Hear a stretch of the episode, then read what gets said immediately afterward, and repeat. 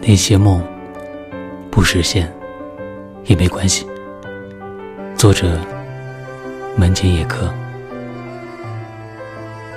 在窗边，我感受着来自几日大风的怒吼，以及偶尔伴着微风的舒适。最近天气总是多变，忽冷忽热，不知道该怎样去穿着来迎合这些个可能会遇见美好的时刻。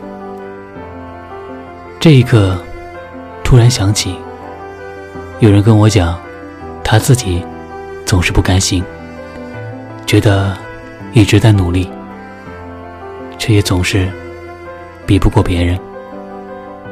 然后，我总劝他：“你能跟昨天的自己比较，就已经很棒了，不需要跟别人比。我们曾经做的那些梦，也不一定能够实现，不实现也没关系啊，大不了可以回味。”我是童萌，感谢收听。